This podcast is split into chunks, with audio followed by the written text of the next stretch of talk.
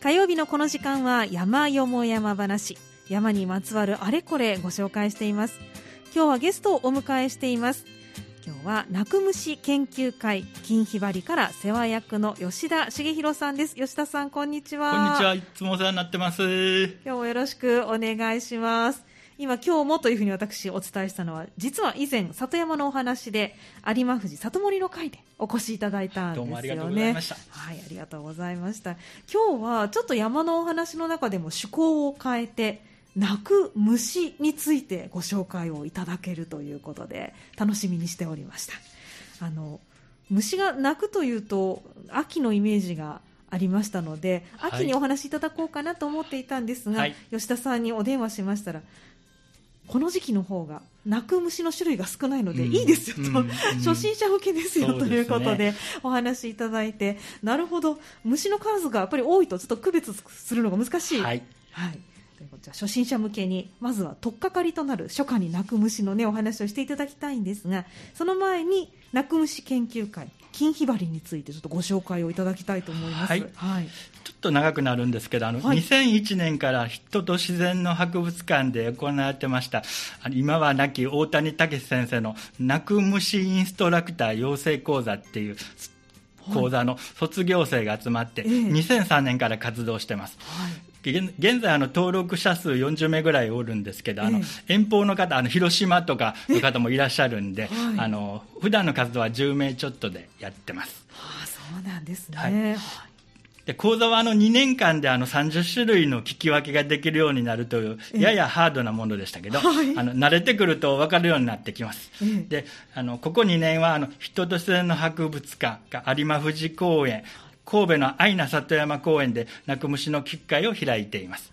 そうなんですね。あのそもそもこの泣く虫自体に吉田さんは興味がおありだったんですか、うん、あの実はその虫が好きっていう人の中でもそのバッタの仲間っていうのが好きな人はちょっと減るんですね、ガクッと減るんですけど、まあ、でもあの虫が好きというとやっぱカブトムシとかね、はい、はい、そうですね、あのあの辺がやっぱり人気だしから美しいということで、あの蝶々とかは人気なんですけど、うん、あそうですね、ええ、あの難しい言葉で言うとあのあの直角の直「なお」っていう字に「羽」って書いて直歯類っていう種類がいるんですけど、はい、その種類があのなかなかあの深深みが深深まりが深いんでこうあのやってみようかなということでちょっと入門しました、はい、あそうなんですね、はい、そしてあの泣く虫インストラクターというのもあるんですね。はい、あのなかなかね、あのえー、っとお大人数の前でしゃべ一人がしゃべるっていうのではあの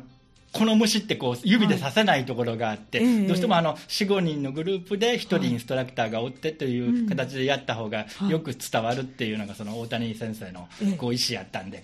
はい、あのインストラクターの数なるだけ増やしたいという話でちょっと講座をやっていただいてました。そうなんですね、でもその40名もね、お見えになって、しかも広島からということで、はい、一回東京からも来られましたしあの、はい、そういう講座自体がやっぱり少ないんでね、えー、はい、あのたくさんいらしていただいてましたけど、はい、あそうなんですね、非常に珍しい、興味深い、はいそうですね、あの講座をご出身ということで、ちなみにあのこの金ひばりというのは一体何なんですか、えっとね、今日のあの初夏の鳴く虫でご紹介するあの一番の虫なんですけど、えー、ちょっとそういう名前の虫がいてまして、え。ー、五感がいいですよね。であのあのどなたもが知ってるわけではないっていう虫の名前ということで、ええ、あのそういう名前になりました、そうなんです。なんかこうひばりとつくと鳥かなというねそうです、ね、イメージがありましたけれども。あの鳥のひばりのあのピピーチクパーチクってあのピーピーっていうイメージでこう鳴くひばりっていう種類のやつが何種類かいてましてその中の代表格であのゴールドのひばりということで金ひばり、えー、そうなんですね。面白いですね。わかりました、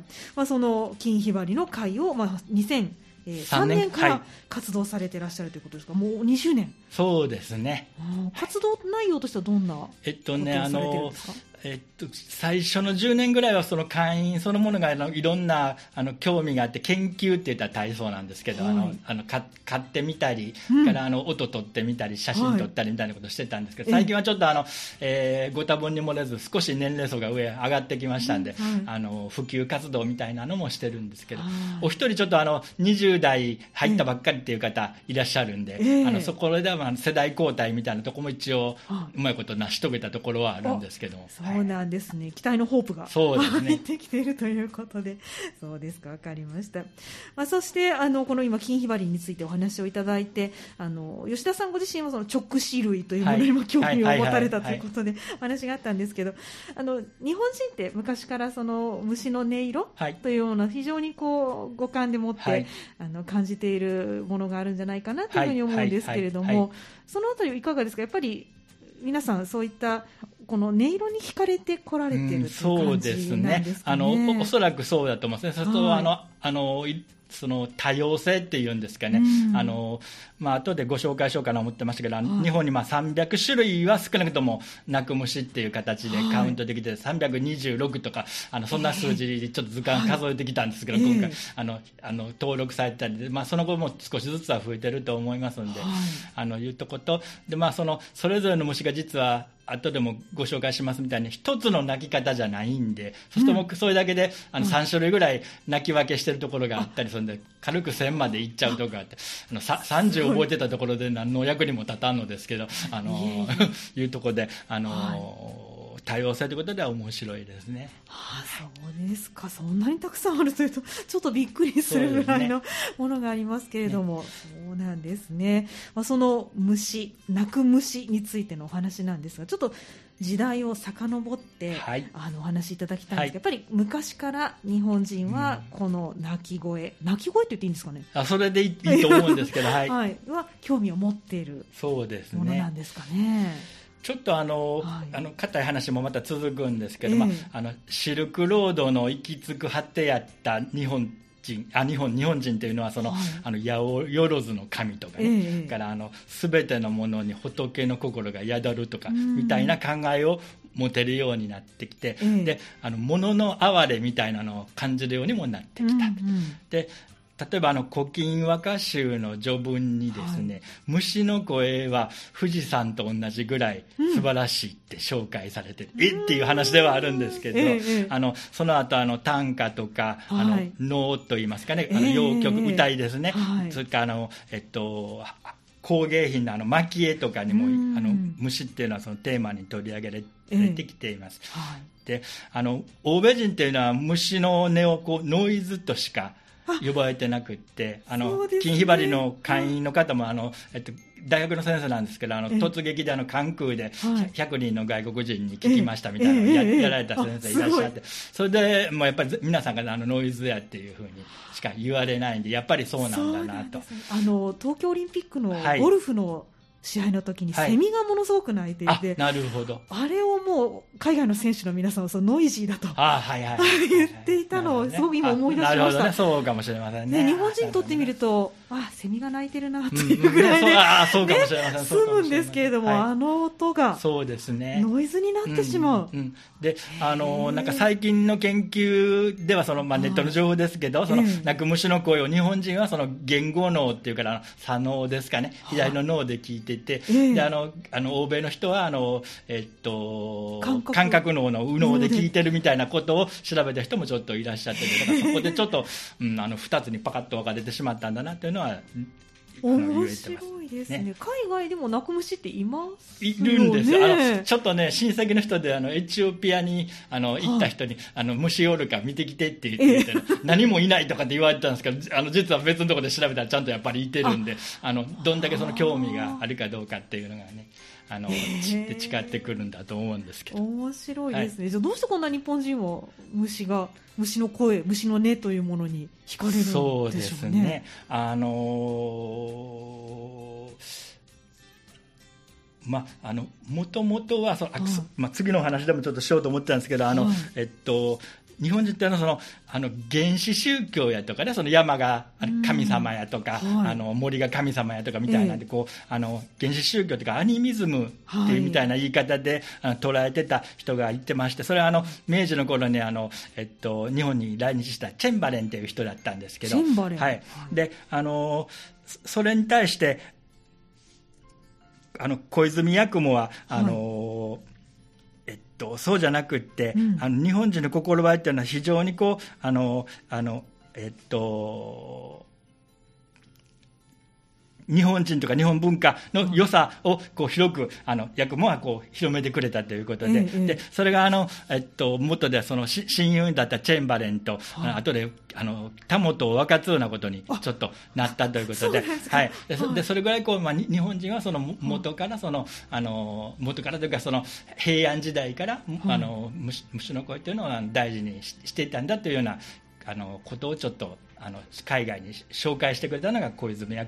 雲だったということになります。あそうなんですね。小泉八雲はすごいですね、それを。そうですね。ど、なんでそれが感じはったかとはね、ちょっとあの、えっとあの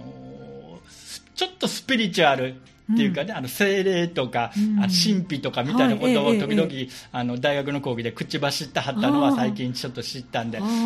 ともとなんかそのあのそっち寄りの考え方をされたのは確かなんですけど、それをちょっと、もともと新聞記者をやられたこともあるんで、あの正しく海外にちょっとあの西洋に伝えたいというようなことをちょっと活動されてたようですね。もともとあのギリシャ系のイギリス人だった人で,、であのなんともう120年前に亡くなってる人なんですけども、あのえっと、アメリカに一旦住んだ後で、うん、日本ではそのあの松江と熊本とそれから神戸、はい、東京で暮らされて、はい、最後東京で亡くなるんですけども、えっと、1894年から2年間だけちょっと神戸に住まれててそうなんです、ね、であの帰化を日本人に一応帰化されてて、うんはい、その帰化の手続きやったのは神戸でされてると。いうことになってます。今のあの元町のちょっと山側にあるあの、えー、兵庫県の交換公の館っていうところがあるんですけど、はい、そこで手続きされたっていうのは記録に残ってるようで、はい。そうなんですね。でもそのまあもともとのその神秘的なものに興味があってということは日本はじゃあ割とこう神秘の国のように、うん、なんか不思議の国日本みたいな。とこやったんかもしれないですあの最初に染めた松江っていうとこがその出雲大社があったりして、はい、あの神々の首都っていう言葉で、うん、あのえっとなんか紹介されてるみたいなのがあって、うんうん、あのそこにとっつきが良かったんかもしれませんね、松江に対しては非常になんか良い印象を持たれてたみたいであ。の何度かちょっと私も松江行かしてもらったことありますけど、えー、なんかこうあの、えー、あったかいというかね、うん、あの新事故があって、こうあのあの船の音が聞こえてみたいなこうなんか波の音が聞こえたりみたいなことで非常にいい街なんかなと思いました、ね、ヤクモがいた時代ですからもっとねもっと、ね、もっとこう自然豊かでね、ね、何かこう神秘的なものもあったのかもしれませんけれどもね。でまあ、あの続きの話ちょっとさせていただくと、はい、あのまあ、あの神戸に2年は住まれてたんですけど、ええ、実はその神戸って外国人居留地があったんで、はいえ、あの当時の日本の中であの横浜と並んで最も構成を犯されてた町ではあったんで、うんええ、クモはちょっと苦手やったみたいです。だからだから2年で移られたんだと思うんですけどまあその後、ね、あの東京大学にお仕事もらいはったんで、ええ、というせいもあるでしょうけどあの移られたんですけど。で、まあ、ただしねあのそのあの神戸のあの神戸に住まれてる間にあのコレラの流行がどうもあったようでであの今のコロナ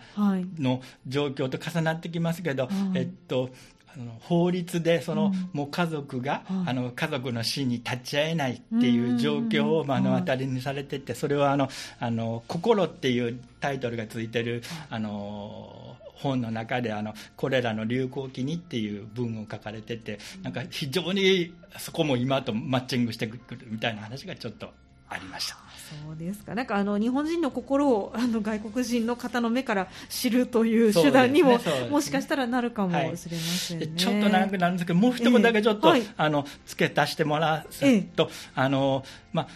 小泉八雲ってあのご存知の方は、はい、そのみあの雪女とか、耳なし法一の話っていうことで、怪談ということで、ええ、あのよく知られてると思うんですけど、はい、実はあのもう40代以下の人には全然馴染みが薄くなってて、あの学校の先生でも高校の先生でもご存知ないみたいなケースはちょっと出会ったことあるんですけど、でその中であの泣く虫に関する作品が、あのいくつか書い書い書かれてまして、ね、短編にあの草ひばりやっぱりこれもひばりなんですけど、えー、草ひばりっていうのが有名ではい、であのえっと、鳴き声が気に入ってて、うん、その草ひばりっていう虫をあの飼ってたんですけど、はい、ちょっとあの家を留守にせなあかん事情があって、うん、お手伝いさんにあの餌やりを頼んだんですけど、うんうん、お手伝いさんそれを忘れてしまうんでであの家に帰ってきた主人があの最後見たものはってことでそこでちょっとどんでん返しがあるんで、気になります、ね、ぜひその草ひばりというお話もね、はい、読んでいただけたらと思います。そうですか。じゃ小泉八雲はその泣く虫自体にも興味も持っていたと、ね、あのー、やはりあの、えっと、虫の演奏家っていうストーリーの中で、うん、あの虫の声一つあれば優美で繊細な空想を次々に呼び起こすことができる国民から、うん、確かに私たち西洋人は学ぶべきものがあるっていうふうに書かれててあの痛烈にあの西洋文化をその時批判されてたみたいなことがちょっと残ってます。あでもこれはなんか今の現代人ももしかしたらそうかもそうですね。しれないですね。ということで、うん、まあ、あのいろいろあの2010年にあの、名古屋で生物多様性会議があった時に、うん、この版の今の文章がちょっと紹介されて、えー、あの世界の人にあのあの日本とはこういう文化の国やというのをちょっとあの言うのに使われたみたいな文章なんですけど、まあ、ちょっと虫の演奏家ということで、あの本も売ってますんで、はい、ご覧ください。みたいな。はい、わかりました。とても素敵な虫の演奏家という言葉、はい、ちょっとこれを頭に置いておいていただいて、はい、実際にじゃああの日本にどんな鳴く虫がいるのか、まあ、今回はあの初夏の鳴く虫ということで、はい、そうなんですね、はい、あの今日のテーマのところへどんどん近づいていきますけど、ええ、そのさっき申し上げたあの、はい、直種類っていう中には、コオロギキリギリスにバッタがいます、でセミも鳴くんですけど、ええ鳴くしあの他にもあの音出す虫いろいろいるんですけど、はい、いわゆる鳴く虫というのはあのコオロギキリギリスの仲間を、はい、あの限定してちょっと言わせていただいている中で、まあ、あの300種以上はちょっといてますよと。もちろんあの北海道から沖縄までなんですけど、こん。だけいますよということになります。はい、そのお話を後半にもう少し詳しく、伺っていきたいと思いますので、後半もよろしくお願いします。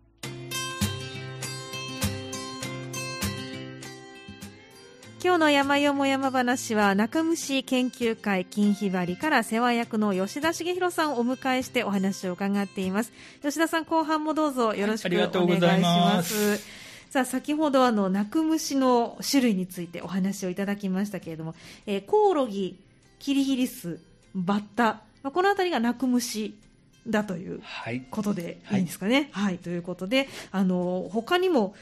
種類とかそのこの3種類だけでもものすごい数ですよね、きっと。あなるほど、はい、さっきのね、300、はい、あのバッタ除いてあの、はい、コオロギ、キリギリスだけで320超えてますんでね、コオロギ、キリギリスだけで320超えて、バッタも100や200はいってると思いますんで、はい。でまあ、バッタ全部が鳴く鳴くっていうか、音は出すやつ結構いてると思うんですけど、ええ、あのいろいろいてると思います。はあ、そうですか、それぐらい。で、まあ、音だけで言うと、3000とおっしゃいました、ね、あの320です。あの、はい、えっと、結局、あの、普段ね、皆さん聞いていただいてるのは、あの、うん、呼び泣きって言うんですけど、はい、あの、えっと、遠くにいてる、あ、泣くのオスなんですよ。はい、ボーイズが泣いて、ええ、であのガールズ、女の子をあの遠くから呼ぶのに、誘い泣き、あ失礼あの呼び泣きっていう泣き方で泣いてるのを、皆さんが聞いていただいてるのが多くて、で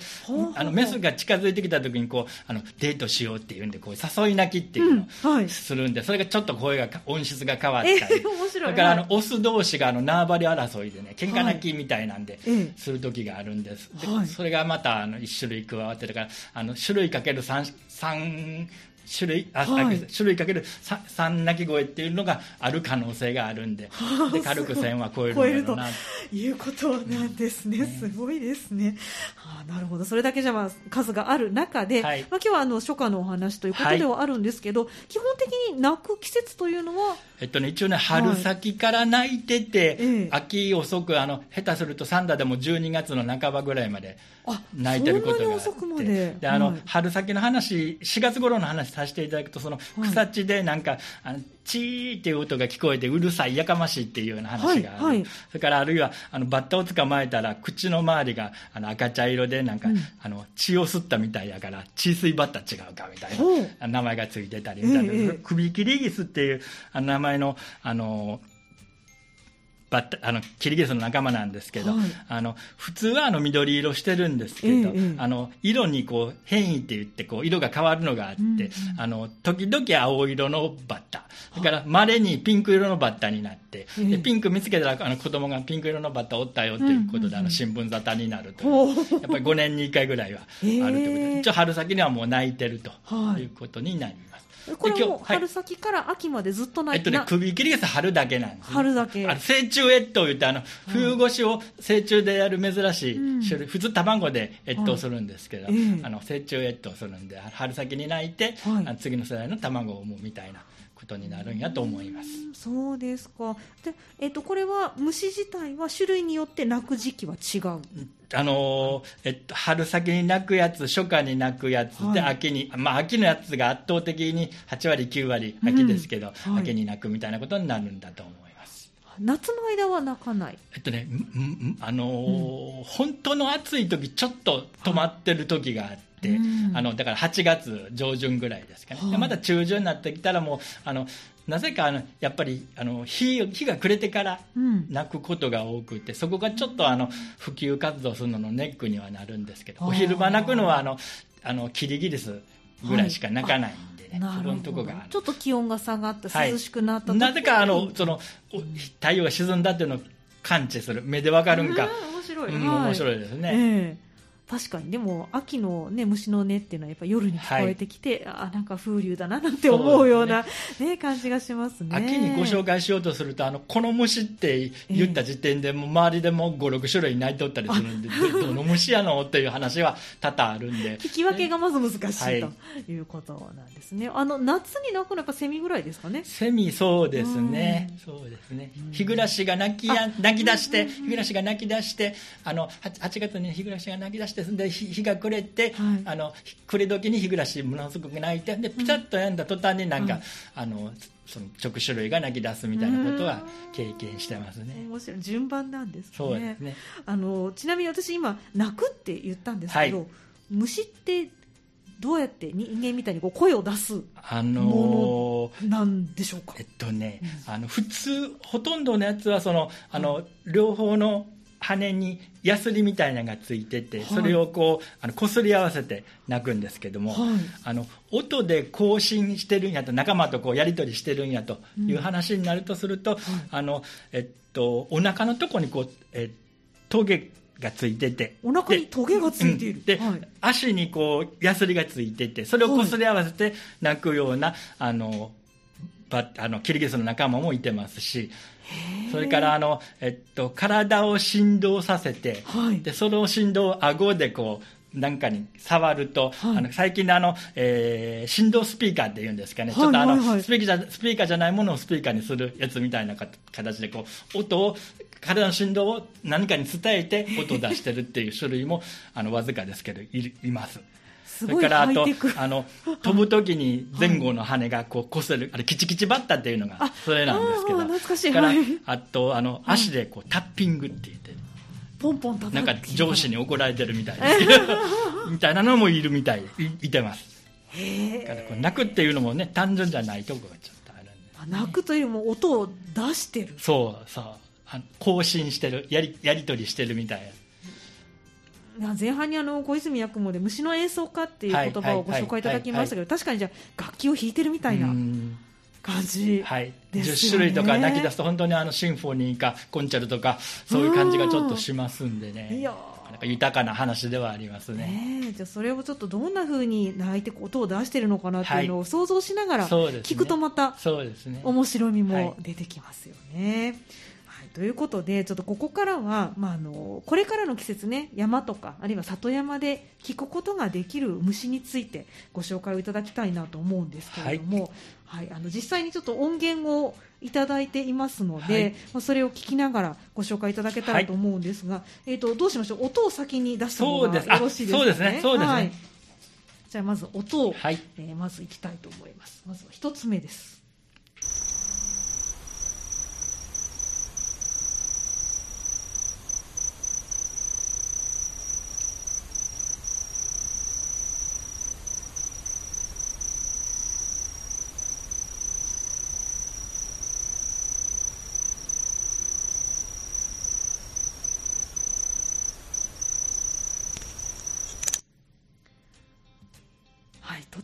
涼やかな感じで。そうですね。これがあの金ひばりっていうやつの声で。これが金ひばりなんですか、はい、すごく綺麗なあの音、そうですね。ピッピッピッピッピっていう感じで、はい、あのあの今日ご紹介するやつってあの、はい、えーここの放送局の前のあの深田公園、はい、で夜にはなりますけどちょっとあの深田公園で聞いていただける虫を持ってきたんですけど。であの、えっと、水際のとこでちょっと泣いてまして、えー、であの実はこの金ひばりあの複数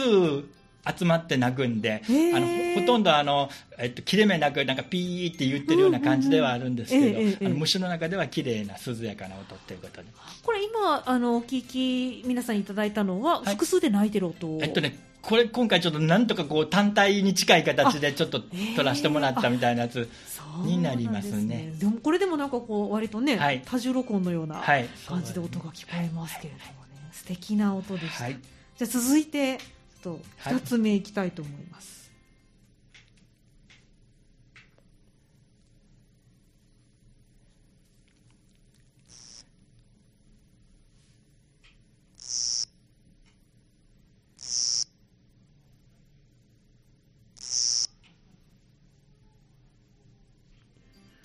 等間隔の、はい、あのこの等間隔が特徴でね、はい、あのこの後出てくるのみんなあの G なんですけど、あのはい、非常に悩ましいところではあるんですけど、ええ、あの今の G はねあの等間隔なんですね、小型コオロギって言いまして、ちょっと小型コオロギ、はい、一回りちょっとちっちゃいというのが特徴で、うん、あのまあ、さっきの金ひばりほどではないんですけど、まあ、あの水際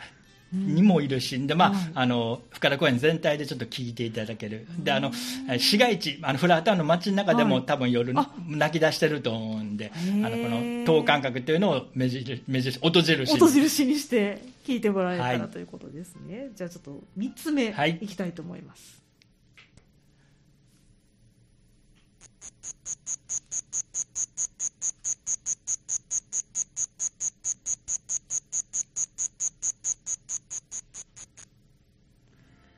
これはまたなんか鳥のような、はい、あの面白い鳴き方、はい、なんか鳥鳥のさえずりっていうかな、はい、字字がずっと続くんですけど、うんうんはい、あの田んぼコオロギって言いまして田んぼコオロギ、名前の通りこり田んぼ寄りに近いとこちょうどあの、まあ、稲あ失礼あの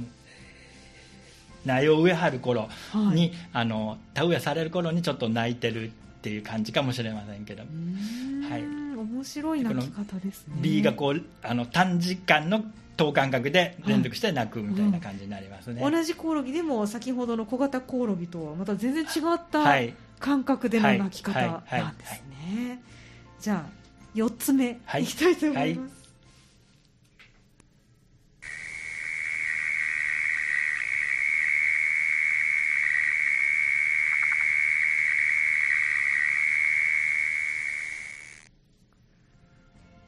これもまたなんか同じく B なんですけど。とはちょっと違うような感じに聞こえます、ね、途中でカエルの音もちょっと入りましたけどはい、そそういうカエルがいてるような場所であの、はい、あ鳴いてる虫があのケラケラなんですけど、オケラのケラです、ね。オケラのケラ。あの、く、えー、っと、ちょっと音がくぐもって聞こえるのは、はい、あの、比較的、あの、地面の中で鳴いてる、トンネル掘って住んでるんで、そこで鳴いてる可能性が高いんです。で、くぐもった音みたいな。はい、うん、から、あの、足、同じ B、B 音でも、こう、足元の中、地面からとか、溝の中で聞こえるみたいなことが多いんで、そこでちょっと区別がつきやすいことになります。ね。そうですか、はい、面白いですね。じゃあ最後、はい、5つ目いきたいと思います、はい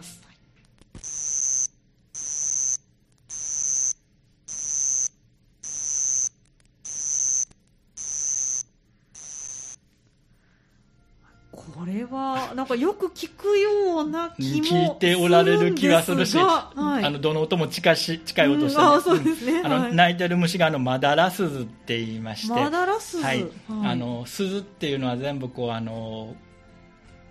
コロコロに近いかな、うん、そんないい音じゃないかもしれないけど、はいはい、あの連続してあの鳴いてるっていうんで、こう鈴ってついてる虫もたくさんいるんですけど、はい、その中であの、えっと、足のあの太もものとこにあのえまだら模様が